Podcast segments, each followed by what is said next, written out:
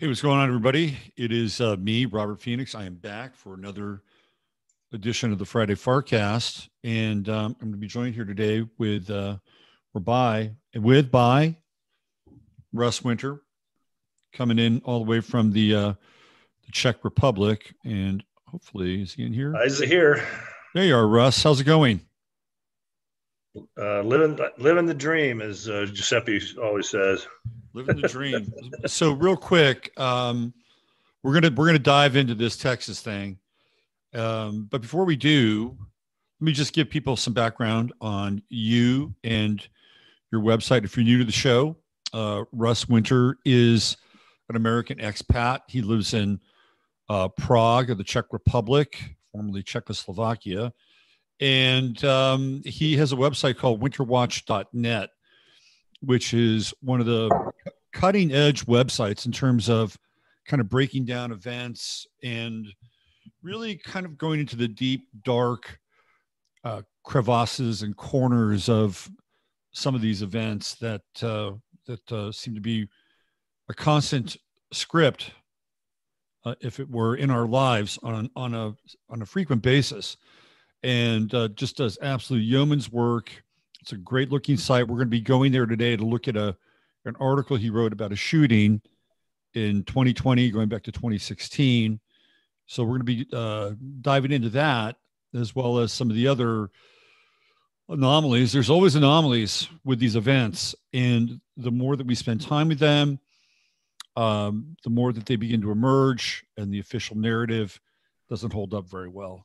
So yeah, this, back- this one this one in Texas is weird. Huh? First, it kind of started off with nothing, right? And then they kept changing the stories and putting new elements in the stories, and then changing that again, and and then finally the official story, I guess it's official story, is just what a mishmash, what a shitstorm they finally came up with. Just you know, at first I really didn't want to look at this one because I, I thought that Buffalo was so shoddy that I didn't want to draw attention away from that one. Right. And uh, unfortunately, this is we're forced to look at this Texas one too. You know, I just to echo your sentiment, I'm really not that interested in these events anymore.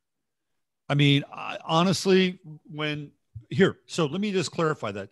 I think it's important to talk about them because we have to dispel them this is this is about the only thing we can do with them at this point. But we've they've just been strung out now for quite a while. And each time this thing comes up, I'm like, here we go again. We're gonna have to hear the anti-gun rhetoric. We're gonna have to hear all these crazies and loonies come out and start shaking their fists and you know banging on the uh, on their on their pulpits. Somebody who you are probably familiar with, Steve Kerr, lost his cookies last week, and and it was the same day that the Golden State Warriors were playing the Dallas Mavericks uh, in Texas, by the way, on the day of the shooting. So if it was that big of a deal, why not just stop the game, right? Just just stop the game and uh, make it uh, you know unplayable at that point.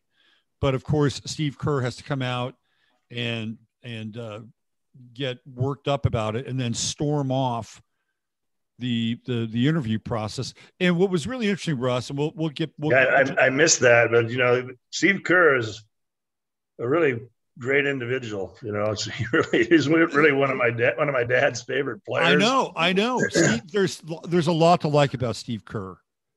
Yeah, but when he gets really... into this area, he becomes imminently unlikable. It's like right. he he cannot parse out, for instance, a weekend in Chicago. He'll never talk about that. He can't talk about the Uyghurs in China. He'll never talk about that. But whenever the gun issue comes up, he's he's frothing at the mouth for some reason, for some strange reason, right? Well, his yeah. father Malcolm was a teacher at American University right. in Beirut, and I'm con- pretty convinced that that was a hit. That wasn't random. Well, that wasn't just some wacky right. terrorist who went in. Kay Griggs talks about Malcolm Kerr, Steve Kerr's dad, and um, yeah, I'm not convinced that it was. And, and, even if it was, you would think that Steve Kerr would be against terrorism, right? I mean, if that's true, but that's not what's happening here. So, what's interesting, Russ, we'll we'll get into your thoughts, your takes, and some of the things that you've been uncovering is that uh, yesterday I played a clip from the father, kind of always Martinez. Martinez. He's the father of the kid who supposedly, and I use the word supposedly, got shot in Santa Barbara, uh, at, in Isla Vista, with the uh, the incel killings of one Elliot Rodger, which I don't believe happened. Neither do uh, I. And if you look at uh, Martinez, talk about his son and talk about guns, he's almost at that same pitch and at that same level as Steve Kerr. And they both do kind of the same thing. You know, Steve Kerr walks off the set, but uh, Martinez doesn't, but it's very close.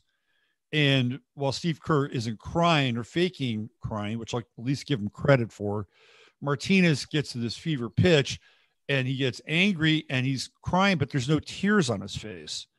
And then this guy comes out and says, I'm going to dedicate my life to gun control for the rest of my days. And after about a month, you don't hear from him again. Right. So he's he's there to play a role. He's there to, to catalyze the event. And now every time one of these events comes up, as long as Steve Kerr has the ability to have a microphone, he will be given that microphone in order to press his agenda in every other area, I think Steve Kerr is probably you know pretty pretty good guy. I mean, he's a great coach. Seems like he has great rapport with his players, but this is his pardon my term soft white underbelly, and it's not. Yeah, he's been maybe brainwashed on it. I'm not quite sure what these guys are proposing that you do with guns. Do they have a definitive proposals? I mean, this just seems like this general. Well, appar- apparently, there's this there's this bill that's been floating around for a while. I think it's the Barbara Lee bill, which never ever gets voted on or passed because it's just so. It basically ends the Second Amendment, um, and that's what he's promoting. He's promoting the passage of this bill, and that there are 50 senators who are negligent, and that um, he hopes that they get off on the power and the money as it relates to the uh, the slaughter of the innocents, which yeah, always comes. I mean, I think there's a. I think that you know, I think that guns get the attention, but I think there's some really other big issues behind these things. You know, one which I kind of hinted at before we came on the show, the article I sent you about the Dallas and what happened on this particular one, and also in, in lesser extent in Buffalo, but here you have this uh, police just making jackasses out of themselves, inept, not resp- not responding. I think that's by design. Yes. That's exactly what happened in the Dallas police shooting in 2016 with a guy named Micah Johnson. Mm-hmm. And he was like a carpenter out of the army. You know, not a trained marksman, not a weapons expert, just a carpenter. I call him super carpenter. And he just ran rings around the Dallas police. Come on. This guy, this guy's running around outdoors for 12 minutes, wrecks his car or runs the car off the road, jumps out of the car, out in the open, running around shooting randomly. Uh, somehow gets into the the school. School is supposed to be locked up and secured. So how did that happen? Engages some police officers in the school and wounds them. How, how come these 18 year old kids without any military and police training are able to just dominate the police? How's that work? Well, that's something I brought up with um, this this uh, event in Uvalde. When you really break it down, uh, well, we're going to, and I'll do it here for a second, is that you have supposedly this kid, Ramos, who um, doesn't have any real presence at a firing range at all. Okay. And I live in Texas, and yeah, you can fire some guns every now and then, but if you're consistent with firing guns, it'll get somebody's attention and they'll call the cops, even well, though it's, it's Texas. It's, it's expensive to get training. And the guy in Buffalo, same thing. 18 year old kid, uh, didn't have a job, managed to secure uh, that weapon, that Bushmaster, and really knew how to use it. I mean, that guy was just very proficient with that gun. How'd that happen? How's that even possible? Right. And, and in the case firing range, you'd have to have somebody probably tra- work with you and train you. So uh, the, you have to have some yep. military background or some kind of a background that that neither of these kids have. So that's a real kind of a ridiculous premise of this whole thing that they're that good with these guns. Right, right. And and again, I pointed this out yesterday that when you're in a situation like that, and I've been to a, I've been to a firing range, and even under very controlled circumstances, your adrenaline is is is high, right? Because you know the gun is going to be loud and it's going to have a kick. Even even something like an AR-15, which is minimal, you're still going to experience that. So your adrenaline from the moment you're you get within like you know six feet within a gun your adrenaline goes up because of what it can do. It is not something that is an ordinary device not many people use on a daily basis. That's number one. You get into a situation where your adrenaline is through the roof because theoretically you're going to go into that school and you're going to start killing right? And maybe if you believe the story that he shot his grandmother his adrenaline is already through the roof and when your adrenaline is really, really high, and you know this in sports, you can't always perform as well, right? You have to you have to control your adrenaline so that you can be functional in that moment. I mean, they have you know in military they have to get people to overcome that. And, That's right. You know, even, even trained soldiers have a hard time in combat and combat situations overcoming that. Some some never do. Some are just worthless in combat situations. So yeah. that so the idea that he could go and kill all these people, you know, combining the two, the Buffalo guy and this one, and uh, what's it? How's it pronounced? Uvalde. Uvalde, which is where Matthew McConaughey is from. So Uvalde, is, the, they're just uh, cold stone killers, really. So on the flip side, you have three cops who do get the training, and they have to put they have to put range time in every month that's part of their deal. They got to go there, they got to shoot, they got to fill out their little time card. And they have been in situations theoretically where their adrenaline has been challenged. Well, what happens? He takes out three of them. Three of them. Yeah, and he's running around outside for 12 minutes. Somehow manages to get into this. Uh, the whole intervention or the interdiction of, of this armed kid just seemed non-existent totally right. non-existent. Right. It's a it's it's just it he shows up and he he's kind of a Nikolas Cruz clone in some ways. And Nikolas Cruz being the supposed shooter in Parkland. And same profile, he's troubled. Uh, there's intervention with um, uh, you know the the schools and um, you know the the CSP. So they have a profile on Nikolas Cruz, and then they have a profile on uh, Salvador Ramos. So it's another Nikolas Cruz kind of kind of cutout in a lot of ways. But getting back to those cops, you know those cops are wearing some form of body armor. They always do. Cops have a they have a vest, and in that vest they have their usually, and this is something that we don't see, by the way, they usually have body cams, no body cams. There's no body cams. They have body cams. They have their comms. They have they have two pistols. They have one on their hip, and usually they'll have one in their in their uh, uh, in their pouch in their gear. So there's that. They already have a form of body armor. Um, now I don't know what they're wearing on their heads. Maybe they're wearing their baseball caps. Who knows? But for Nikolas, not Nicholas Cruz, Salvador Ramos, to down those police, he's got to hit a target area that does not include the body armor, that does not include the vests that they're wearing. So he's either got to get them below the waist, in the face, or he's got to get them with their arms, which in many cases are probably flailing at that point. So, in order to get those three shots, right, he's got to be very, very specific, specific and good. And this is a guy who supposedly played Fortnite. And Russ, you know what this reminds me of, and I'm, we're going to get into this this this piece here. I just wanted to to set the stage for this. This reminds me of the hijackers of 9/11, who took two flying lessons, and were supposedly able to fly those planes into yeah. the twin towers. Right. So we're supposed to believe that Salvador Ramos, who has played Fortnite and Call of Duty, that's his training. Like that's how he gets good at this. It, the whole thing's fucking. Ridiculous. Yeah, it's cartoon world. You know, yeah. the same thing. The same thing happened in Buffalo. He yeah, is just an expert shot, and that was strange because you got two ladies playing possum on the ground, and he just goes and shoots them. Uh, he right. shoots one in the head, and then actually there's a uh, there's a video that James Fetzer and Brian Davidson put out an analysis of that whole shooting that people need to go see. It's really amazing. It, I mean, it, will bust this thing wide open if enough people see it. And uh, in that in that video is actually a clip, I think, from one of the gun companies or something, showing the effect of that two two two three bullet. Yeah. On yeah. on a head, it just blows it just blows your skull apart. Well, nothing right. like that happened. Nothing like that happened when he did the coup de grace, the, the possum lady. Possum lady, yeah, yeah. At that at that distance, are you kidding me? I mean, come on.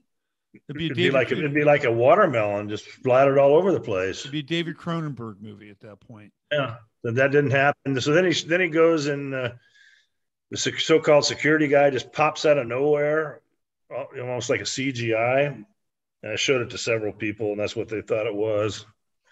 Uh, that's the position you're going to take. You're former police officer, and you're just going to pin yourself to the wall behind a kind of like a cracker or chip stand. So what's interesting, and I never thought about this until you just brought this up, is that we have a whole generation raised on video games. And yeah, not just cartoon, yeah, cartoon world, right? Cartoon, cartoon world. So when somebody pops up like that, it almost looks like CGI. To a generation that's played video games, that could be real. Yep because that's how they perceive a certain type of reality. So we're dealing with a whole generation of beings that have been modified, quite frankly, to believe that that thing is real. Just like previously, there was a whole generation of beings modified to believe that if it's on TV, it's real you got another generation that, that, probably could see through it, but doesn't want to look at it or you know, refuses to even engage in it. That's the other thing going on. Well, they're they're they're they're on the clock. They're they're they're like looking at their chips. They want to maintain. They want to hold on to their chips because if the shit hits the fan, they want to make sure that they still have all their chips in place, so that their whatever whatever end game they have is going to be relatively comfortable and safe. So they don't. But that that security guy was not trained he just shot him and you know anybody worth their medal would have been uh, in a shooter pose somewhere presenting a low target ambushed him. And like right. you said at the beginning shooting him in the knee shooting him in the ankle shooting him in the butt all all kinds of targets. That that body armor doesn't protect your whole body. No it, it doesn't protect your whole body. But in the case of somebody like Salvador Ramos, who is trying to take down three police officers. You know, think again, you just got to think about this. They've got the vests on, their arms are moving targets. Maybe there's the potential of hitting them in the head.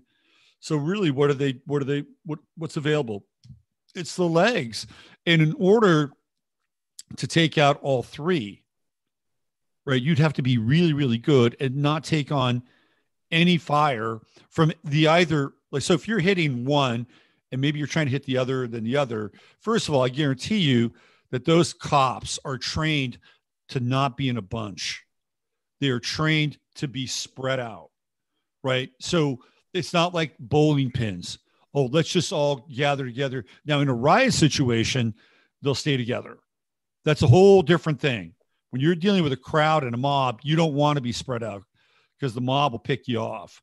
But in a situation like this, where it's three on one, you know, here's your triangle offense right here. You want spacing, right? You yeah, want ambush. you got three different points of ambush. That's right. Set up on somebody. That's right. So even it's, take, it's absurd that he would even, you know, he would even try to engage these guys. It doesn't make any sense at all. It'd right. be over. Right. And and they had a drill on March 22nd at the same school. So you would think that they would have some kind of understanding about what to do. Hey, it was just a few months ago before you you actually practice this thing. Oh yeah, are you going to bunch up like that? No, you're going to spread out so that you could have a triangulation on the suspect. Doesn't happen, and not one of them manages to stop him. That is a huge right from the jump. We got a mile wide hole in this thing. Let's talk about your article here a little bit more. I've got it up on the screen, as you can probably see. Yeah, it's a different angle that I think we need to look at. Now, the the Buffalo thing was a little different. I think that's just anti, kind of an anti-white agenda. You know, whites are terrorists, extremists. That's the right. agenda there. Right. But the, but the uh, one in Texas is right out of the Micah Johnson case. So what happened is that he just ran circles in a similar way to what we just described around these Dallas police. They couldn't touch him, and I think he ended up killing five, wounding eleven, or something like that. He just had a very high uh, kill ratio to hit ratio. Uh, the, the end game is what I would call a quasi federalization of local police, and they're going to use the Israeli security model. Now, recent or leaks that came out by George Soros back around 2014, 2015 have revealed that he's pushing this whole agenda. So there's an article out called Leak Memo Reveals Soros Plan for Federally Controlled Police. And then Obama was on record for being, uh, being for this as well.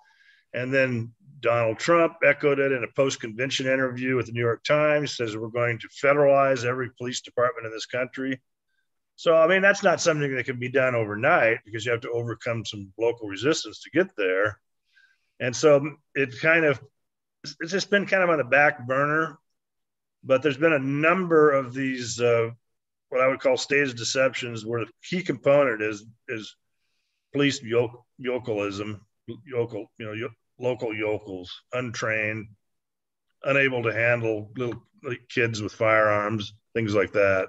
Mm-hmm. So Trump was Trump had an ominous call for quote unquote changing the playbook. And here, here's what he said on a Fox and Friends show when he was running for office. He said, Our local police, they know who a lot of these people are. They're afraid to do anything about it because they don't want to be accused of profiling and they don't want to be accused of all sorts of things. He argued that the United States should follow Israel's policing protocols. So essentially, what he's speaking to is pre crime. You know, profile for what, right? Sure, you got to be aware of the criminals in your community, but what what does that mean? That means you just keep an eye on them for sure and have surveillance on them. He says Israel has done an unbelievable job and they will profile that profile. They see something that's suspicious, they will profile. They will take that person in. You see, you see that? Yep. They take the person in and check and check them out. Do we have a choice? Look what's going on. Do we really have a choice? We're trying to be so politically correct in our country, and this is only going to get worse. So then, uh, in a August interview, Trump proposed the Mossad model for combating quote unquote terrorism. So all these guys are on board. Trump, uh, certainly Biden. I think Biden, you know, Biden is just going to follow up aggressively on what. Uh, yeah, Trump was for, Trump. Trump was for red flag laws. Like he and I and I think he thought um, those were a good idea because uh, Ivanka uh, and um, uh, Jared uh, said they were. So he was pro red flag law. Um, he's backed uh, Dr. Oz in Pennsylvania, who is pro red flag. And for people that aren't aware of what red flag means, if you display any kind of suspicious behavior, you are red flagged, and therefore you cannot own a gun. It's like it's like pre-crime. It's like mind crime. So if they believe that you're capable of doing something that's dangerous, then it will disqualify you from owning a firearm. So this is something that Trump has been behind and supported. What's interesting is that the uh, the no gun zone for schools that was brought into being by Joe Biden. He introduced that when he was a senator. So think about that. This is all Joe Biden stuff. The no, there's a, and when we have these shootings, theoretical shootings, where are they occurring? They're occurring in school zones where there's no guns. Right. Absolutely, absolutely no guns.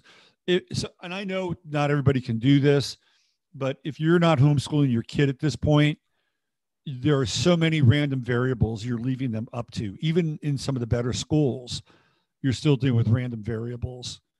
So I think this is really a move about, you know, securing your kids' safety and and and their and their uh, their intellectual capacity by taking taking possession of that. Let's take, I'll talk a little bit more about this um, this character in Dallas here. I was, I was looking at his photo. I mean, Russ, he looks so lifeless there with his dashiki. Of course, it's a purple dashiki, and we know that we're in the purple revolution. Um, he just looks so lifeless and almost even looks like it could be photoshopped. Yeah, he just goes goes in front of a, a nail place on a strip mall, a beauty nail place, and to pose. really? Yeah. But anyway, yeah, I mean that's that's an old story that people probably don't remember. But he had a stereotypical terrorist Facebook page that was looked like it was put up by the same Hegelian dialectic operative that did Dylann Roof, synthetic uh, fraud. Instead of Roof's Rhodesian flag and KKK symbolism, Johnson portrayed a pan African flag and a uh, black power symbol. So that's the idea of you know getting your extremist message across to the plebes out there. Uh, so he decided to go to a strip mall that looked like a green screen to me and pose in front of a local beauty shop in a regalia and make a black power fist. And that was posted on his Facebook page. And then there were a number of stories and unconfirmed rumors that Johnson was involved with radical Islam. Naturally, he's a big anti Semite. They always get that angle in there as, as well, uh, because that's that's that's your shadow language. That's your uh, you know your neurolinguistic program that kind of triggers response in most people. Yeah, that's true. It, it has that effect. Just line it up, all these different boogeymen and positions that these people take, and uh, you know, the thing about the guy in Buffalo, I don't want to just, I, I want to get this in because I don't want to digress too much, but the guy who said, go after high value targets. That was in the uh, manifesto. Well, did he go after high value targets? No, no. He went after grandmothers, black grandmothers. Great replacement. Was that great replacement? I mean, those people that he allegedly killed were like probably seventh, eighth generation Americans, been here for probably as long as any Americans. So that didn't make nothing made any sense. He had he was a he loved at Anders Breivik, the Norwegian killer. By the way, the Norwegian killer physically could not have done what he did over the period of time and kill that many people in two separate locations. Sorry, not happening. Yeah, I think so. But uh, anyway, the whole idea that he that that's his hero. Well, who did he kill? Who did he kill? Seventy-two Norwegian children white Norwegian white. children. What's that? What's that have to do with the Great Replacement? Right. So exactly. the the narrative or the rhetoric doesn't match the actions, and they don't they don't on any of these guys. Now, I don't, I don't the one in Texas. I guess is not political. It's probably more of this is more of a pre-crime mental health health. The being able to grab people, get them off the street, you know, before they act out. Uh, some gun control, I'm sure Oh, but also, I think I think the big part of that is also selling the idea of a different type of police force, people that can handle somebody like this. The the the rage, right? 2020, uh, summer 2020, defund the police, defund the police, defund the police, and because they're racist and they're incompetent. That's the whole message. Right, right, exactly. And so what happened is we saw a high degree of lawlessness. It was straight out of a Batman movie. And what's going to be the effect of that on people who live in those high crime and lawless areas like Minneapolis, St. Paul, um, New York City, Chicago? You're going to want more police because you're seeing the result of this really soft relationship with crime. Well, we're not going to recognize it. If we if we don't recognize it, well, we don't have to report it. So the statistics are down. And then philosophically, it's not there. You know, if you're not there to watch a tree fall in the forest, then how can there be crime? Right. So there's all these weird kind of justifications for that. But then what happens is that there's the reality, and people are getting their home homes broken into regularly. Um, they're being assaulted, beaten up, sexually violated, in some cases maimed and murdered. And now Biden just came out two or three weeks ago and said, well, we don't want to defund the police. We want to give the police more money. we want to give them more money. Well, why do they want to give them more money? So they can go out and buy more unused, like heavy duty assault equipment from DHS. Because that's what they did when Obama was president. DHS was offloading all their assault equipment to local police um, uh, uh, departments. And then, but, but, I think the next logical extension of that is sure you militarize them. Right. First, you de- first you deneuterize you neuterize them yep. and make them kind of inept and weak. Right. And then you give them a bunch of arms, the DHS, but then there's going to be a control over that. That's how they get the national control. And then bring in a bunch of uh, goons to run the show, a bunch of Stasi Cheka types. Well, they they sent during the Obama administration, they set up a program where these uh, sergeants and police chiefs, uh, sheriffs would go to Israel, and they would train with the IDF. That's what was happening. They train with the IDF, and then they go back to the states, and every now and then, their IDF trainers would come over. That's the other part of this. They'd come over Ferguson is one of those places. So the police chief of Ferguson had been to Israel to train with the IDF. And then we have the whole thing with Michael Brown, yeah, whether they, IDF that thing, that's that's to be debated. But we can see the, the, the kind of the right and the left hand of this thing.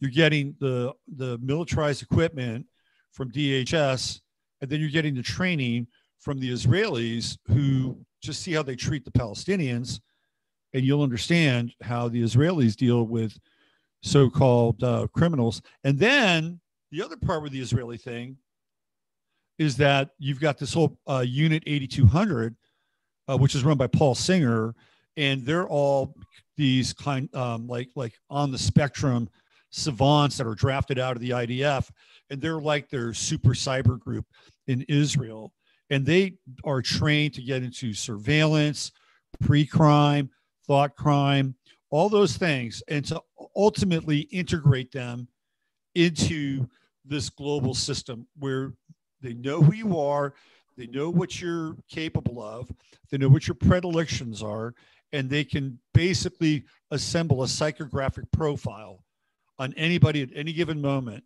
And if there is the right permission, they can do exactly what they're trying to do here with somebody like Salvador Ramos, which is take him off the streets. Yep, that's exactly it. And then and then there's also infiltration of the local police. That takes time, but you just one after another, you get these strange individuals, these fifth columnists that turn up, and you know we see it every day. Whether it's the the transgender lady that's running the Secretary of Health, I mean, just all all these bizarre people the secretary, you, you, you almost didn't put the TH in there. It sounded like the secretary of hell, right? Yeah. secretary of hell, right? or, or you get this uh, lady that's handling the, I mean, just kind of the profile of these people. You get somebody like this lady that's handling the uh, uh, program for the the baby formula. Baby formula. You, you see the picture of her? Yeah, let's bring let's bring her. her up here. You got it. You I'm have it? Do, I'm going to do it. It's got. I'm going to find it. It'll take me.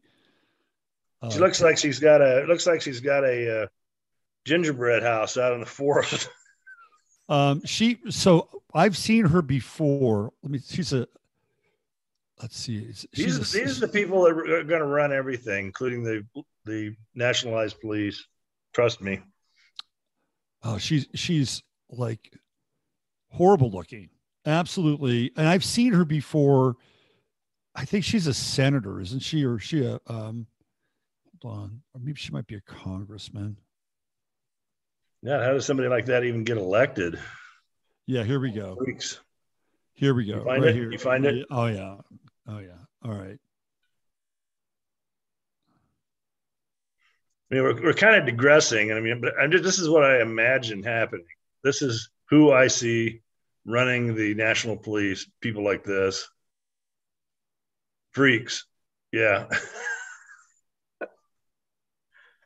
you should you should get a picture of her in full body garb, see what she's wearing. Purple hair. Right, of course, purple, the color of the day. Uh, in okay, so let's roll this back 40 years ago. Not that long ago. 40 years ago, where we were in the 80s, right? We're in the 80s 40 years ago. This person's mentally ill. Right. This person passes for being mentally ill. Now she has great power. She has been she has been exalted in the insane asylum world that we live in. She's one of the she's one of the people. She's it's like the inmates are running the prison, the inmates are running the asylum now. And that's exactly who she is. And, and they just pop up. I mean, for the it's it's kind of like the Hungarian Soviet of 1919. That's kind of the, the historical analogy that I'm using, where a bunch of Cheka, you know, had these. They brought down the Hungarian Republic. It brought in the central government Cheka style control, and there was a huge war on local police under the guise of reform. And uh, for instance, Al Sharpton, he's calling for federal control over law, local law enforcement, special prosecutors, which I call corrupt star chambers. And yep. so you, you get a produce government similar to the Hungarian Soviet of 1990, who rule large parts of the United States during, I think, a civil war. They won't be able to do it everywhere, but they'll they'll they'll get rid of anybody that's a sane police officer. They won't last long. Look at that. Is that her? Yeah. Her her question marks. She looks like a transgender. I I, I put money on it. I put money on it. Even though there's a bit of a concave there with the Adam's apple, they have ways of dealing with that. Man, that is that is she's terrifying. She's absolutely terrifying. And of course, you have the uh the purple here. You got a little. I think that's Klimt, isn't it? On the uh Gustav Klimt on the on the wrist there. Um, yeah, Al Sharpton. She'll, she'll, she'll run the Gulag re-education guards. Yeah, and that's that's going to be your uh, that's going to be meet. That's going to be for Whitey to meet. And there's an awful lot of hate on on Twitter. I kind of spotted some. You know, there's here's Carmen Beauty X, and she writes, "I say we shove big black I'll just let you fill in the blank on that. Into the throats of white women across the nation. Make their women record it. Make the kids watch. We had to be traumatized. Now it's y'all's turn. And then 50, 50 Cent, which is actually another woman or kind of a tranny looking woman, says, uh, I volunteer. Oh, great. So they got lots of they got lots of very hate filled people bring in to run the camps, run the uh, re-education centers, the gulags, the police of this new uh, uh, concept they have in mind. So the local, like I say, the lo- local police are portrayed as bumpkins and morons, and uh, that portrayal is false and exaggerated. And, and the thing is that local police have community ties, and a lot, lot more likely to be sympathetic and accountable to their localities you really it's a really good concept community policing and local police. And the crime syndicate wants to break this traditional relationship down replacing it by using this uh, israeli police model and worse kind of a freak police model. Yes. you know, probably going way beyond what the israelis would do. Yeah. Yeah. Because there's a there's a bit of a sadomasochistic um, strain that runs through that community. I'm just, I'm sorry, but it's there, right? There's a sadomasochistic piece to it all. And that's under, and when you get into sadomasochism, right, what you're really talking about, you're talking about things like BDSM. And BDSM is just a power game. And that's exactly, you know, what the, the person you were, you were quoting on Twitter was talking about. Like, that's a power game. You know, we're going to force, we're going to be the top and we're going to make all these quote unquote white women be the bottoms. And, it, and it's right out of the Marquis de Sade. It, this is just an absolutely sick and twisted and perverted way of dealing with one's own sense of powerlessness. That's the other part of this, Russ, is that a lot of people feel incredibly powerless in the world because they don't have a spiritual foundation. They have no spiritual foundation. They're rudderless. They're like orphans being picked up um, by the Artful Dodger, uh, you know, and and being being brought into the pickpocket gang. They're rudderless. They have no spiritual foundation. Fagin is waiting for them, and uh, and and we're seeing the the the results of the powerless getting just a few little bits of power, just a few little bits of power, and they're so starved and they're so hungry and so disempowered that when they get it, they foam at the mouth. They're almost. They, they, kind of, and they all kind of reinforce each other with this kind of stuff I just read.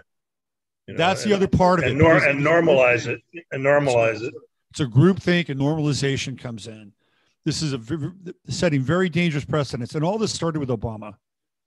It all started with Obama when Obama failed to renounce a lot of these things, like that thing that you just pointed to was, if I'm not mistaken, the the Dallas thing. Wasn't Obama president then? If I'm not mistaken, I think he was president. Yeah. Yes. That's right. There were a lot of these things that were happening. Um, oh, by the way, by the way, prior to that shooting in Dallas, that's starting to kick into my head a little bit. There was a small art show that had taken place in Dallas where the artist had anti Muslim art. So, and that was staged. Like they wanted to stage that. And right on the heels of that, you have this thing happen. Like, okay, this is interesting. And Obama never renounced any of it. He never said, look, this has to stop. We're Americans. Right. You may have your differences, but we're gonna we're not gonna tolerate this. You know, we're Americans and we're gonna we're gonna we're gonna defend our constitutional rights to the fullest, and we are not going to tolerate the tearing away the fabric of our society, our culture, and our nation. He never did that. And what he did is he enabled more and more and more of it. And we're still in the enabling phase now. Well, the Buff the Buffalo op- operation is all about demonization of what they call white extremists, and the ADL was up there within hours with all the talking points, and it's very much uh, talking about how nasty, evil white people are. Yeah. So the whole Buffalo thing, which we've got they, into, I mean, the way they worded it, it says white people believe in this anti-Semitic theory called the Great Replacement.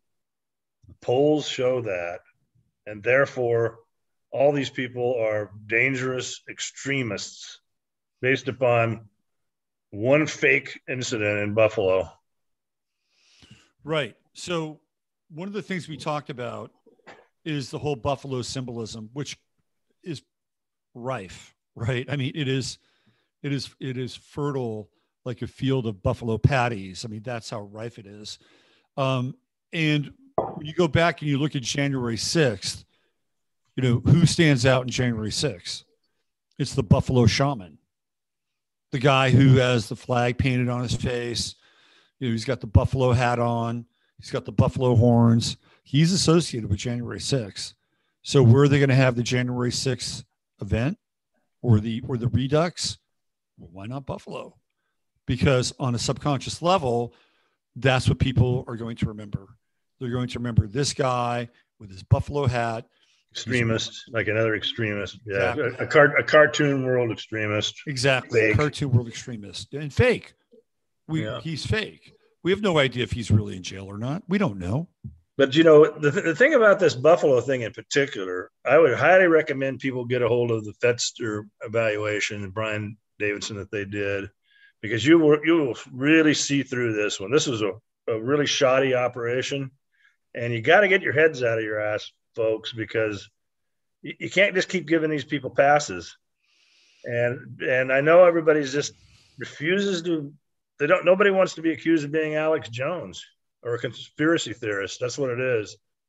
You, you know, you got to get over that because this is very serious stuff. And I predicted it after the the uh, Wash, Waukesha Christmas parade event and the, the, Brooklyn event. We talked about that, right? We talked about Brooklyn, right? Did we do a um, show on that? I'm not sure. I don't think so. Okay, well, the, the, the, after those events, I came right out and I said, you know, don't gloat over this being a person of, of color being the, the perp because the next one's going to be a white supremacist. It's right. coming. And right. I was I was right.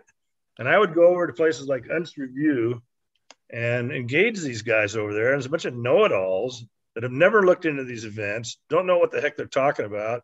They just ran me out of town.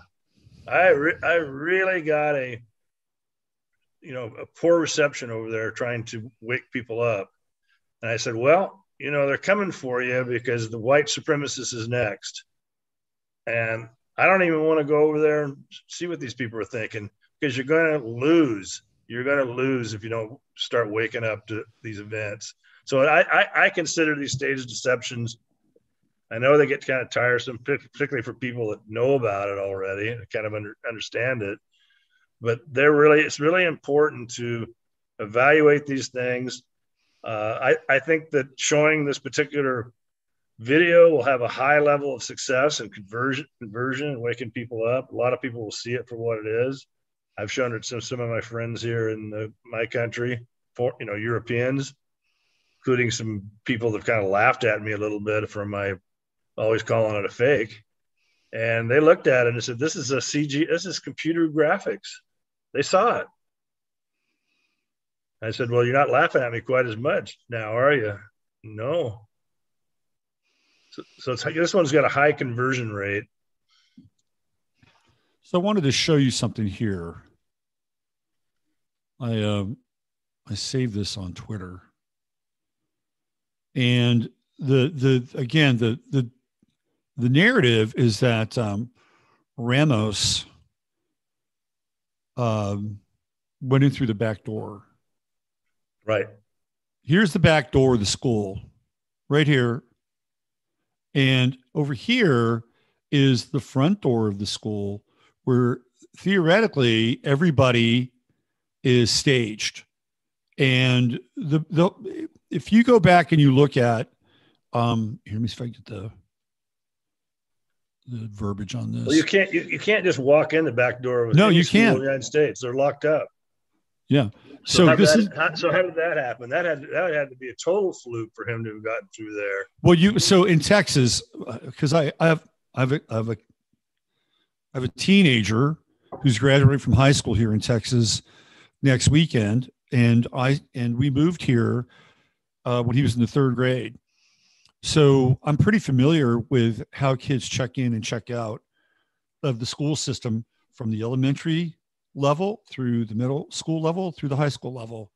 And I got to tell you, it is a couple of yards short of being almost like a penitentiary. Uh, it's there's that much security involved. And in fact, after 9 11, Texas, no, it was after Sandy Hook. It was after Sandy Hook, Texas passed these really intense security laws for classrooms. And being able to get in to uh, these areas is very difficult. Uh, So here's what this tweet says The police stated today that the perp entered an unblocked back door. These images prove the green arrow is of a person um, that took the video of the perp entering the school. So the green arrow is here, right? That's the green arrow. And they are entering the school from this position. This is the back door. And by the way, most schools in Texas, if not all of them, they have cameras. They have cameras. They have cameras in the hallways. They have cameras everywhere. Yeah, this this school security thing is not a new topic, for heaven's No. sakes.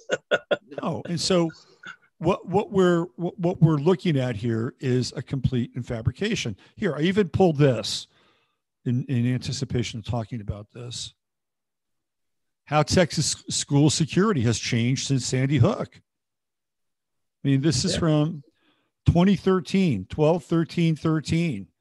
Saturday marks the one year anniversary of the shootings at Sandy Hook Elementary So the guy crashes the car, runs around. I Yeah. heard 12 minutes outside, engaging different, you know, firing into a like a cemetery. I mean, the story about? just keeps changing. right. Yeah, the story changing. just keeps changing. Well, because it makes it, it just makes it sound emotional. You know, here's a here's a guy running amok. Nobody's really doing anything about it. Nobody's taking him out. Nobody, you know, nobody's closing in on him and shooting him with a taser. You know, the different devices that police have. and he's walking around doing this for 12 minutes and then just happens to walk into a secured school. It, it's that's cartoon world. I'm sorry. That's really all you need to know. And then, so, and then engage, and then engages police, uh, the three police officers, which we've already discussed, right. wins the battle, and then get, and then gets into a schoolroom that's also secured and closed, locked.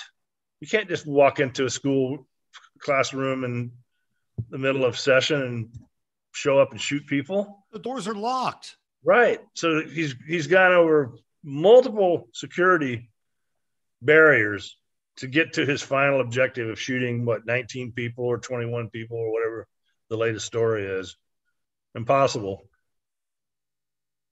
So I wanted to bring this up. This is just from a couple days ago. In fact, it was yesterday. And this uh, uh, this absolutely illustrates what I'm talking about in terms of using an AR and being able to wound not one, not two, but three police officers who are likely in a spread formation. So check this story out, Russ. This is a really great compare and contrast story. This is from uh, West Virginia. Woman legally carrying gun kills man who shot into crowd. Police say.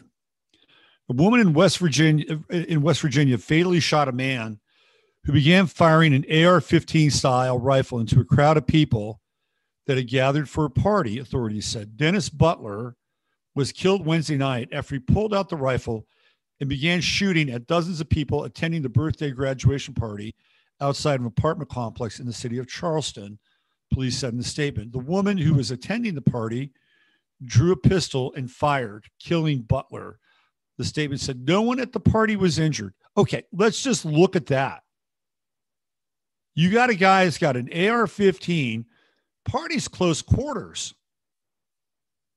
It's not like you're spread out. This guy supposedly is firing the AR 15 Nobody yeah, gets hurt. He, Nobody gets yeah, hurt. should even should dropped a whole bunch of people. Exactly. So there's either two things here that are possible. One is that it didn't happen, but we'll for the sake of the argument, we'll say it did happen. The other thing that's possible is that he's not a very good shot.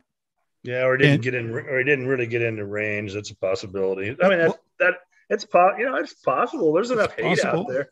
You know, even even the guy in Buffalo, I'm willing to acknowledge that there are people that hate blacks. I, I will acknowledge that, but they're not going to carry it out by going after grandmothers or like Dylann Roof going into the a church study in a church and killing grandmothers up there.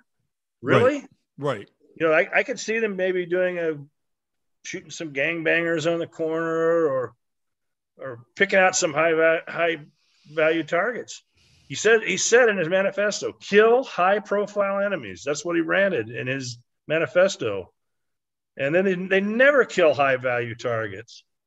Right. I can't think of it. I can't think of any real. I mean, kind of surprises me in a way. I would think there'd be some high level assassinations going well, on. The, the, the, only guy who fits the profile, but he fits it from the other side, is Steve Scalise, who was shot at the uh, softball game in right. Washington like the senator from Louisiana. Um, and if we're to believe that, uh, Rand Paul, kind of a high profile target, got beaten up by his neighbor. Um, and then it, he, when there was a clip, a video clip of Rand Paul, I think from 20, maybe 2020, uh, he was in Washington with his wife and I think maybe one of his aides and one of his security guys. And he was he was walking from some kind of a public event he got seriously harassed.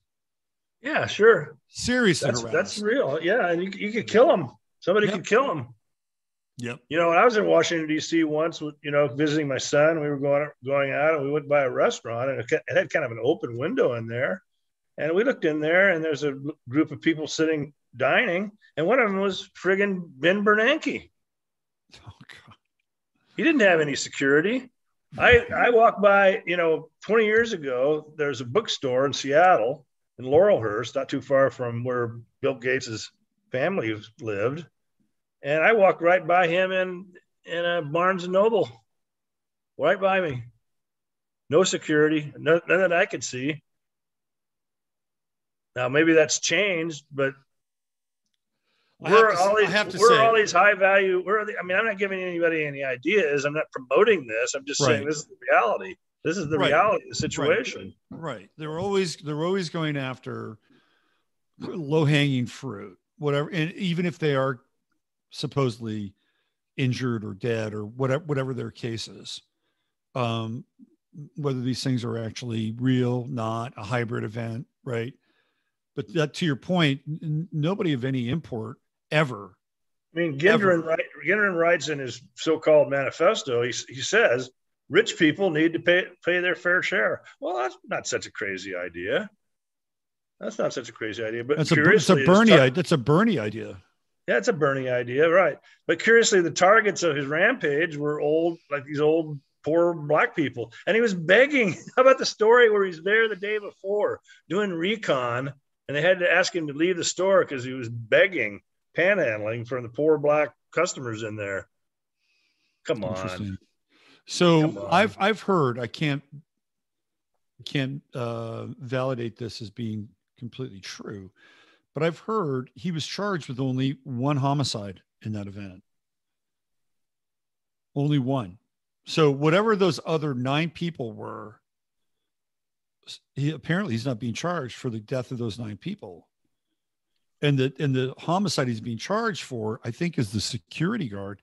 The weird part about the uh, security guard, and I've seen the link to this.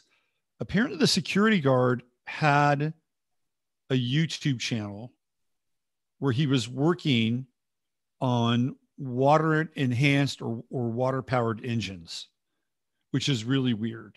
Now, let's say he is dead, right? Let's say he is dead. He's not a CGI pop up or whatever. If they wanted to kill somebody who was working on something like this, would they have to go through this elaborate staged event in order to take take him out? No, they could do it any number of ways if they wanted to. It wouldn't be that big of a deal. But but it's a strange coincidence that he's working on some kind of advanced alternative fuel delivery system using water and he's one of the victims. High strange. Well, you know, the, the other thing that you hear from the what I call pajama people is they can't accept the idea. Well, what about these victims? You know, those, there their pictures are right there in the newspaper. Uh, that, who are these people? You, you can't hide that. Bullshit. That's what these guys do. That's what stagecraft and spycraft is.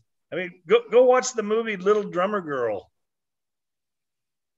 the stagecraft, the cutouts, the uh, fake personas that they use. This is what they do. They've done it for centuries. They're expert at it. So it's just nonsense to think that you, they, they couldn't use cutouts and fake personas. It's his, easy. His name is even changed. It used well, to- according to uh, the, the, show I did with uh, Fetzer and uh, what's his name? I, I gotta get get his name. Brian. name. Is it Brian something? Well, no, the other guy. Uh, oh, damn! I gotta mention his name because he's really good. Danny Cirrus. Uh, Danny Cirrus. Yeah, according to Danny Cirrus. Now, Danny Cirrus has checked the uh, pu- public records for this guy. Can't find him anywhere. And I mentioned that I I know that he was born in North Dakota. He says no, he's not up there. So he hasn't even been able to identify this guy in public records. Well, so here's here's the weird the weird thing is that at the at the when the whole Buffalo thing started, they actually reported the shooter under a different name. And I believe the guy's name was Fred Mortensen. Yeah. That, that's to throw people off. But then it becomes Peyton Gedron, and then his name changes to Peyton Gendron. Yep. Right. It, it was Gedron when this whole thing started. Now they drop an N in Gendron, like like gender. It's, it's bizarre. The whole thing is bizarre. And by finding, I, I think that's part of stagecraft because it just kind of sends people going down blind alleys. I think I think it is too. When I first encountered this, was the um, Aurora, Colorado shootings with James Lee Holmes, and I started to look at those victims. They were either still alive or they didn't exist like a whole slate of victims not alive didn't exist and it's like how come nobody's talking about this You know, it's like they're just going to gloss right over it and they're going to run out. Honestly, I'm not even convinced that that was James Holmes who they were running out into the trial. If it was James Holmes, he had been completely MK Ultra. Well, James Holmes is, you know, they did have a trial, and he's sitting there mm-hmm. in the trial. So that was filmed, right? Kind of a funny way. Yep. But that's been about it for him. He he's, looks like he looks like a total basket case. Drugged, right? In fact, he said he was drugged. He he admitted it. He, he blurted it out. He said it. I've been drugged. Yep. Mind controlled. Yeah, that gets into. We talked about this last time uh, that you and I got on and started to break this stuff down. He he actually comes from the same part of the world as um, what's his name, John Earnest, who was the shooter at the uh, at the temple, the Chabad temple in Poway, California. They literally come from the same, like within the same zip code. That's the same zip code is weird. It's very weird. You start to go down that rabbit hole. Then you get into uh, Emma Gonzalez. Oh, there's that name again. Got Gonzalez, Emma Gonzalez. And she actually lived, her mother lived in, um, oh, what's, what is it? Um, Rancho, was it Rancho Santa Fe? Right, right, right in that area. And so you also have the David Hogg connections with that area of San Diego. And then sort of South Orange County. Like all it just gets all kind of twisted and entangled when you start to, you know, uncover this stuff. The other thing, Russ, I and I don't know if you follow my Twitter feed much, but and I know that I do follow you and I think you do follow me, but um if you go back and you look at the date of the Isla Vista shooting, uh, which was with Elliot Rodger, that was 523. The date of the shooting in Uvalde was 524. And then the George Floyd event was 525. So you have these three events. Busy, busy time of year, huh? all, all clustered, right? In those that three day period. So, um, what do you think is going to happen next? What's your what's your sense? Uh, I would start looking for more for these sort of sideline issues, maybe a little away from the, the gun control because they're going to they can actually use the gun control kind of as a diversion. And and there there are reasonable people out there that want gun control. Uh, to me, it's not a totally cut and dry issue. I, I favor gun ownership because it's kind of a safety valve for people to resist the, the crime syndicate. But some, you know, here in Europe, there aren't any guns. It's pretty nice.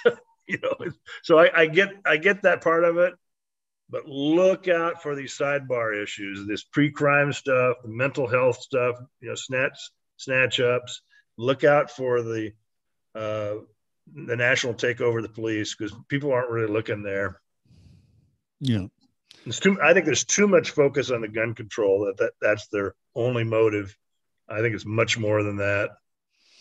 Well, they seem to be uh, interlinked you know that the that in order to uh, deny people access to a firearm, you have to deem that they're mentally and emotionally incompetent.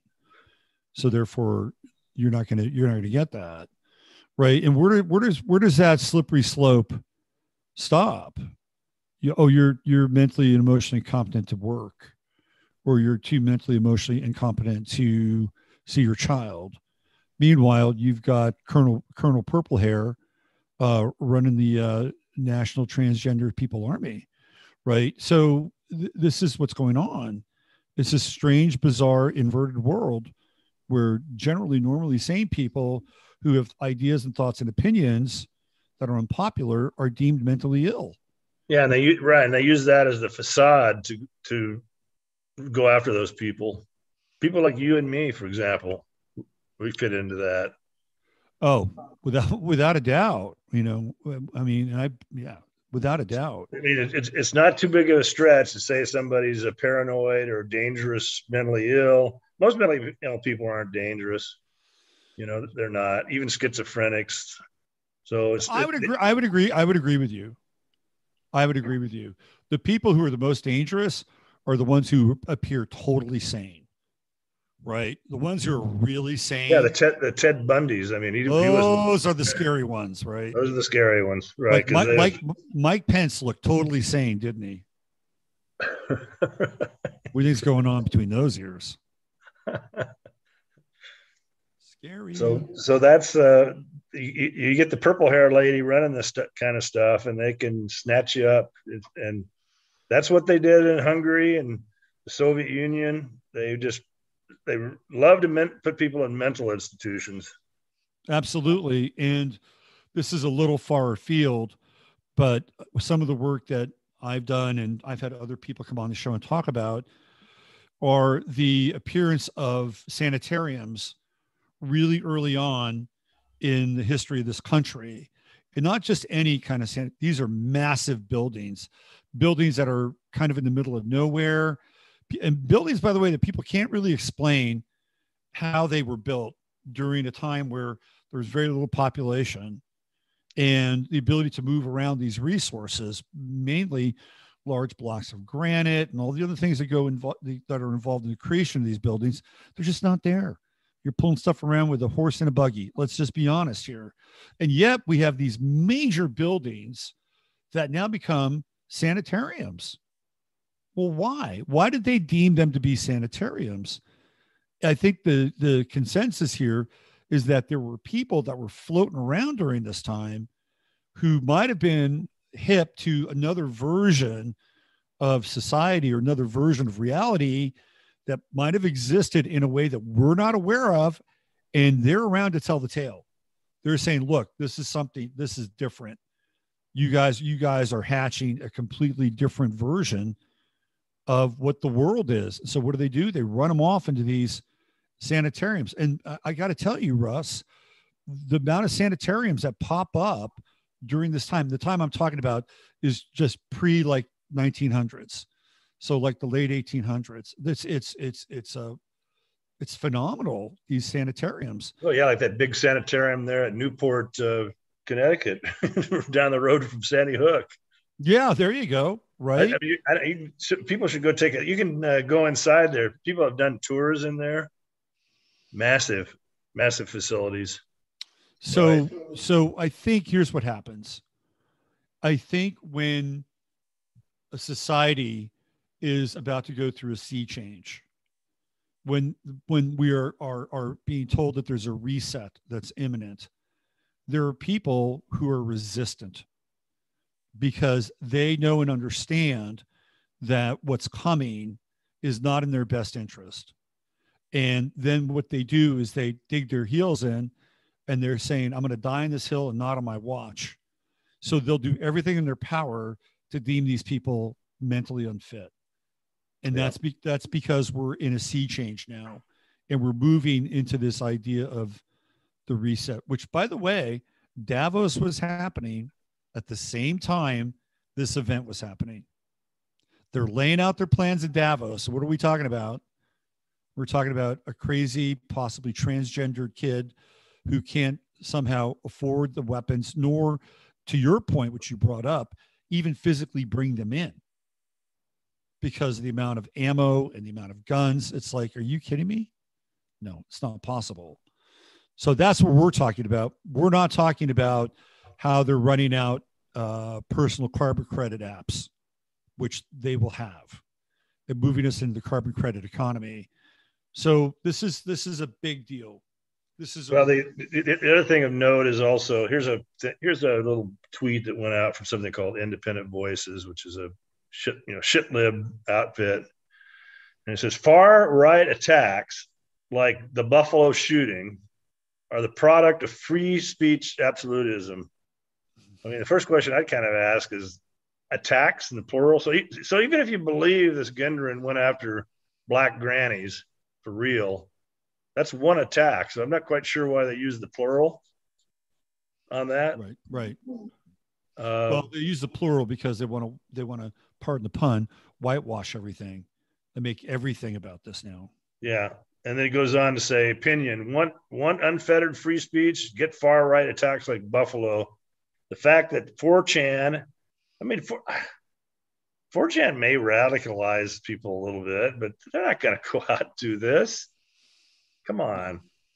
4chan and websites like that are able to continue with impunity after multi- multiple terrorist attacks. So see all the sh- shadow language they use? Yep. Just, it's just like weird language, just invented languages to describe this. It's so mind boggling to me that I'm not. So, in other words, the use of shadow language, the use of these uh, incorrect term use of the language, the incorrect uh, use of what has actually transpired, no consideration of the reality of what's transpired. Now, there's a lot to pick apart there. So I've been thinking about um, people uh, in general, their lives in general, and just a few days ago, there's a kind of a sports writer gadfly that lives in California named Grant Cohn. And I've been following Grant for a while. He started off as a writer for the uh, Santa Rosa Press Democrat. His father, Lowell Cohn, um, was a sports writer for the San Francisco Chronicle. And Lowell Cohn was not really well liked in terms of uh, the athletes and even some of the people who wrote his columns. But, you know, he was interesting. And sometimes Lowell would say things to disturb shit. And other times Lowell would say things that were accurate and on the money. And he would say them probably in ways that other people would take offense to. Right now, we're in this society where people are so easily fucking offended that it boggles my mind. So, Grant Cohn, Lowell's son, got a boost up and started to do stuff on uh, SB Nation, I think. And um, he has uh, a YouTube stream. Uh, he's got a Twitter account. He goes to the 49ers. He covers them. And he, he's like he's like a mosquito. And he'll poke and he'll poke and he'll poke. But I've never heard Grant get personal. Like he's never talked about any of these athletes in a personal way. He's never questioned their intelligence. He's never questioned anything about how they run their personal lives. So he's kept it pretty much at a high level, football level, but he's annoying. He can be really, really annoying. So last week of practice, there's this guy named Javon Kinlaw who plays for the 49ers. He's a first round pick, top 10 pick. So you expect your top 10 pick to be able to play well. Three years into his career, Javon Kinlaw's not doing really well. And Grant Cohn has noted that. Like, does he have, are his knees unable to play in the NFL. I mean, these are eh, eh, eh, look, people may think sports is garbage and who or whatever. It's fine. But we can take the temperature where things are with sports. They they are kind of a weather vane with our culture now. So Javon Kinlaw walks up to him at practice and gets behind him. He walks all the way across the field. He's not suited up, by the way.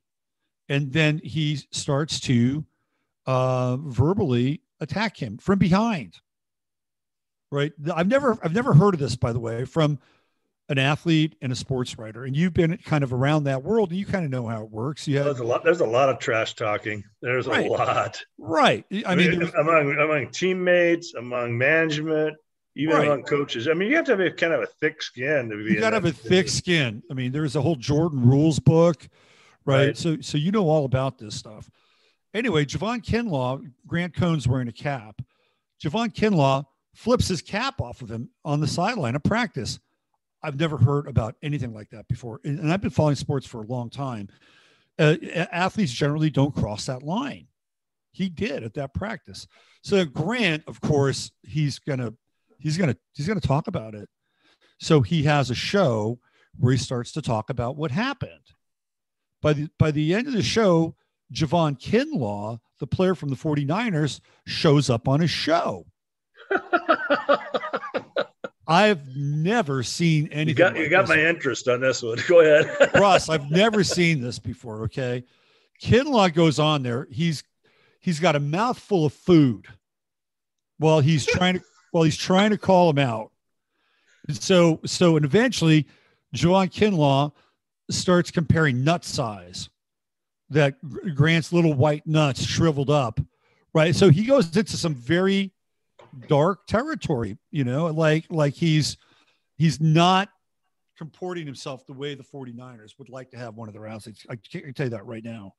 Yeah. And it's unfortunate, but he's especially, also especially in public. You can do kind of it in private. but- private. You can talk shit all you want. yeah. Now he's doing this in public.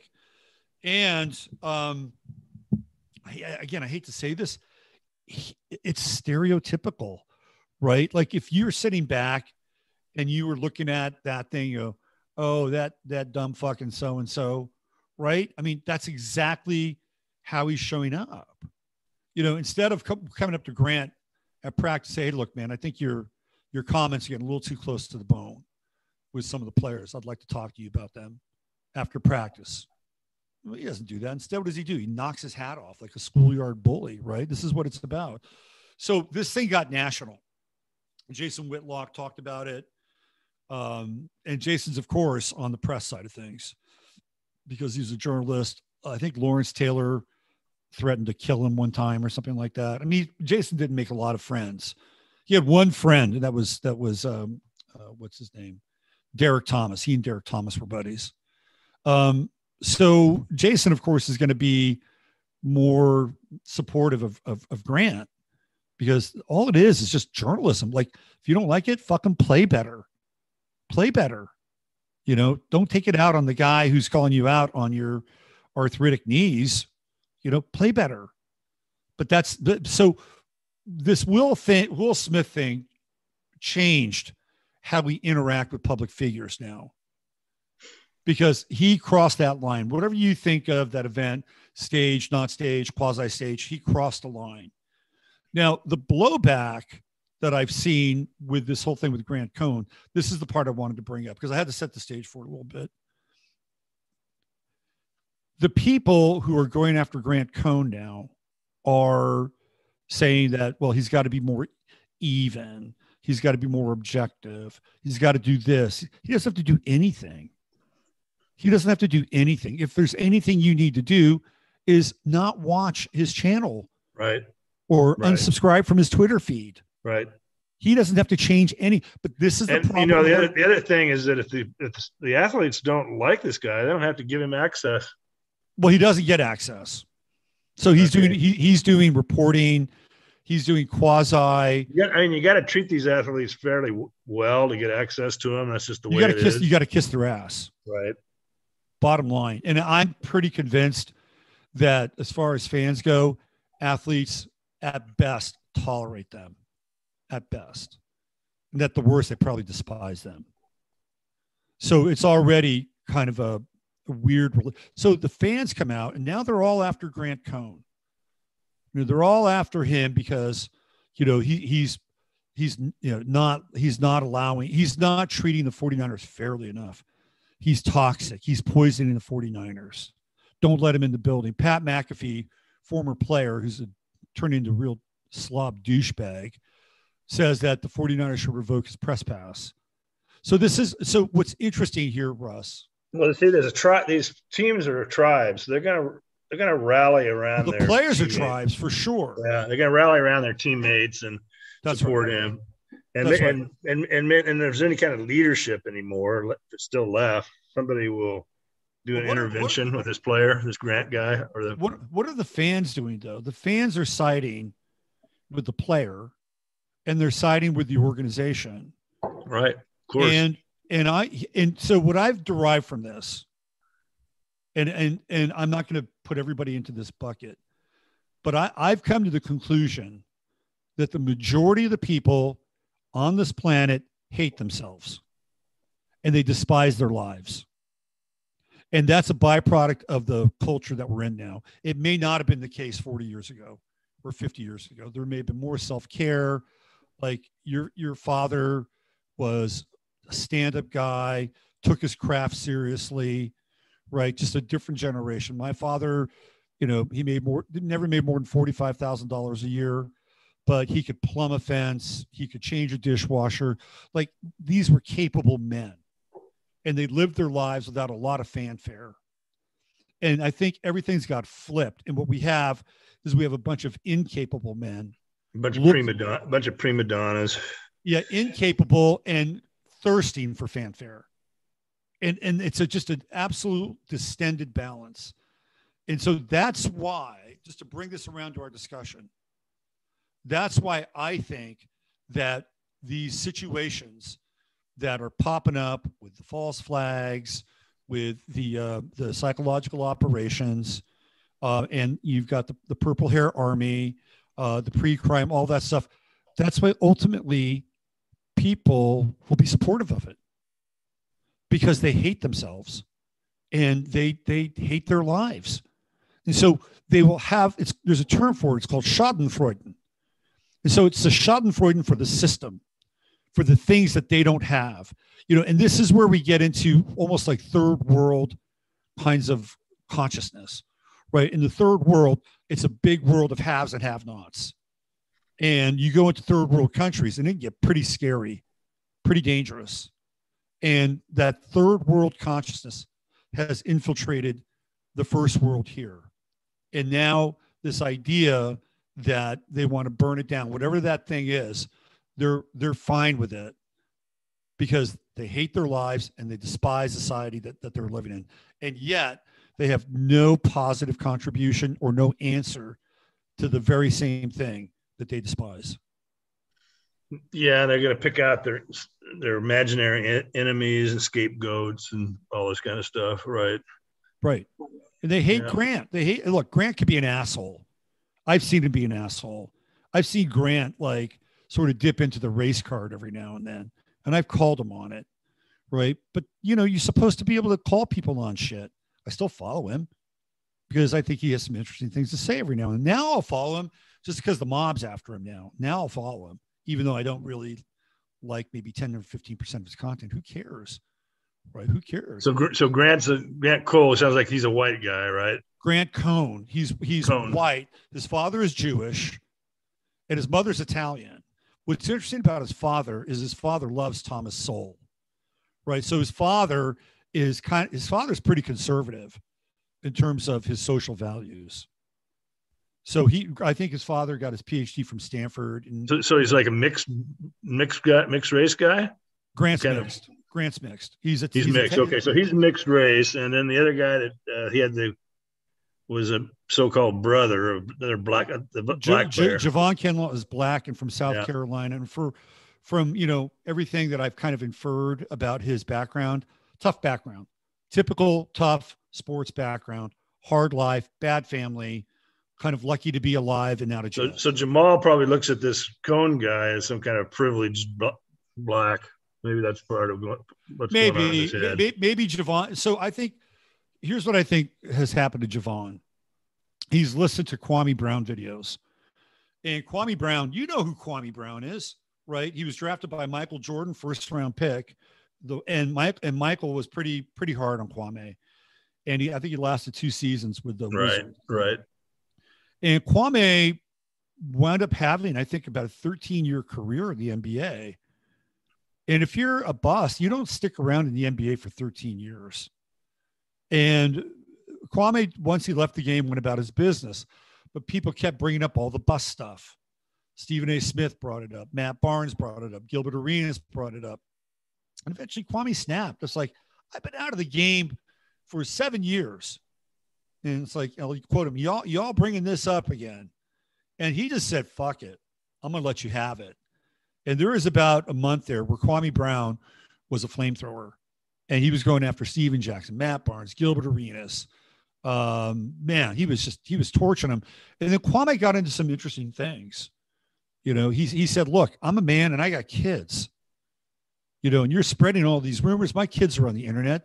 They read this stuff. They hear, don't you understand that? Don't you? And to his point, I think he has a point. Like what he did in the NBA shouldn't necessarily be like mocked, especially since he hasn't been in the game for about six or seven years. Now, Javon Kinlaw is playing, and that's different, right? That's different. And the reason why I think he's heard Kwame Brown, he's used some of the same language. He's like almost like channeling Kwame Brown in certain parts of his um, little uh, diatribe there. But I think they're different. They're very, very different. Kwame Brown left the game. He's not relevant. And yet they continue to make him relevant by calling him the biggest bust of all time. They're doing it to cash in. 13 doing- year, 13 Yeah. career, year, year career. and, and Russ, you you've been around this stuff. You know how hard it is to even be the twelfth guy on the team. Uh, to have a 13 year career is pretty amazing, actually. Yeah, I mean, if you're the twelfth guy on a team, you're still better than ninety nine point nine percent of everybody else. That's that's, And that's not, and not and not everybody gets the opportunity to play for the championship team. Sometimes they have to play for second tier teams. You know, that's just the way it goes. right, right, Shouldn't exactly. Against them shouldn't be held against anybody. I I agree. You know, and the guys I mean, look at George Brett. Look at George Brett. You know, he probably could be bigger, even a bigger star than he was. But he just, you know, he's in Kansas City his whole career. Guys Could- like that. Could you imagine if Brett had played in Atlanta? Right. Right. Or New York. Well, Atlanta had the home run park. Like Atlanta's over a thousand feet in the air, and so the balls travel much easier when they're in an elevated park. They had relatively short fences. There's no coincidence. that Hank Aaron sets the home run mark by playing the bulk of his career in Atlanta. George Brett in Atlanta, my God, he probably finishes with about 400 home runs, 450 home runs. So you're right. Set and setting mean a lot in these things. But Javon Kinlaw is he's still cutting his teeth. His performance can be judged. That's the bottom line. It can't be judged. Judging Kwame Brown's performance after he's been out of the game for seven years, come on. There's not a lot of meat on that bone. Sounds like these guys are have a, a shortage of interesting topics. Well, So- I think it, it sounds yeah. like the guys covering the game are a bunch of ne'er do well uh, bozos. Uh, Well, I, I, think you know you look you look at your general. For instance, if Jav- I- again, we may be boring the shit out of my audience, but if Javon Kinlaw played in a place like New York or Philadelphia, oh, wouldn't just be some internet guy; it'd be, the entire town. These people don't understand. San Francisco's soft, right? It's like everybody wants to get along with each other and chill and be buddy buddy. You have one fly in the ointment, and then everybody gets up in arms.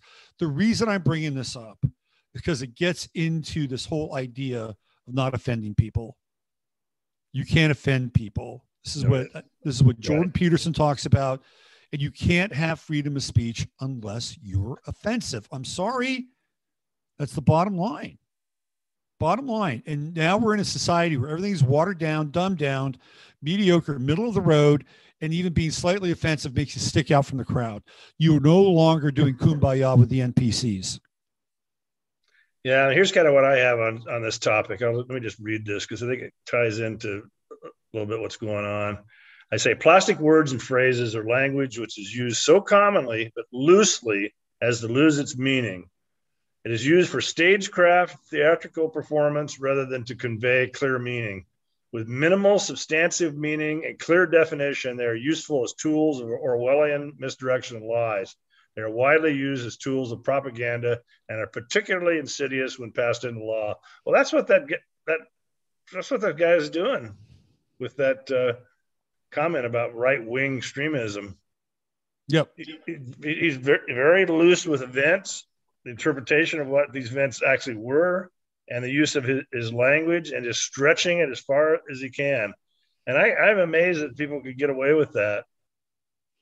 Yeah. Well, if you could, if it's you- the hate thing you're talking about. it is the hate thing. Yeah. Yeah.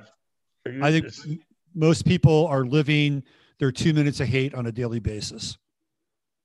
And they hate their lives, they despise society, and anything that allows them a moment of Schadenfreude, it's it's like uh it's like being born again. And this is a very, very um it's a very dangerous place for our society to be. Well, the larger message I'll leave with everybody is you can't let these guys get away with these events and then interpret it the way they want. And, you know, you, you've got to educate your friends. There's too many people that believe these are real events. Huge problem. Yep. Well, yeah. And then we could probably do a whole other show about how to soften up their craniums so that you may be able to get inside there. But uh, most people are just terrified now and they're forcing people into the safe and secure camp, which is a whole other discussion and part of the psychological operation. Russ, it's been great. I know it's getting late over there and uh, you probably need your beauty sleep so you can get up Enjoy- and train. Train- Enjoyed it as always, Robert. Thanks a lot. So we'll see you again on the last Friday of next month of June because you're going to be here as a regular fixture now on the last Friday, so we can recap some of these things. And if you if you uh, are not familiar with Russ's site, it's winterwatch.net. You go on over there and check into all of great Russ's great research into a lot of these things that we're talking about today. So in the meantime, Russ, you take good care of yourself. Okay, see you, man. Bye bye. Bye bye. Okay, so that was Russ Winter. Um, we'll be back on Sunday night. I'm going to get out of here now. I'm going to go do something. Um, I'll see you guys on Sunday night here on this channel, 8 p.m. I'm going to start changing the time. Uh, not this week, but next week, we're going to start to run Sunday Night Astro Live at 6 p.m. Central because it's a more reasonable time for everybody. Okay. Uh, much love to you all. Stay strong, stay loose, stay limber, stay human, and use your head in order to discern what's real, your heart to sip what's possible. And a big shout out to my girl Lynette in Southern Oregon, and who's saying goodbye to her dear friend Philbert tonight, who um, is not going to be able to make it in his little physical body. Uh, we're losing another one of our um, really important, um, you know, animal guardians. So Lynette, uh, we're all with you, and um, enjoy your your uh, last day with Phil, and uh, we'll uh, we'll see you soon. Okay, bye for now.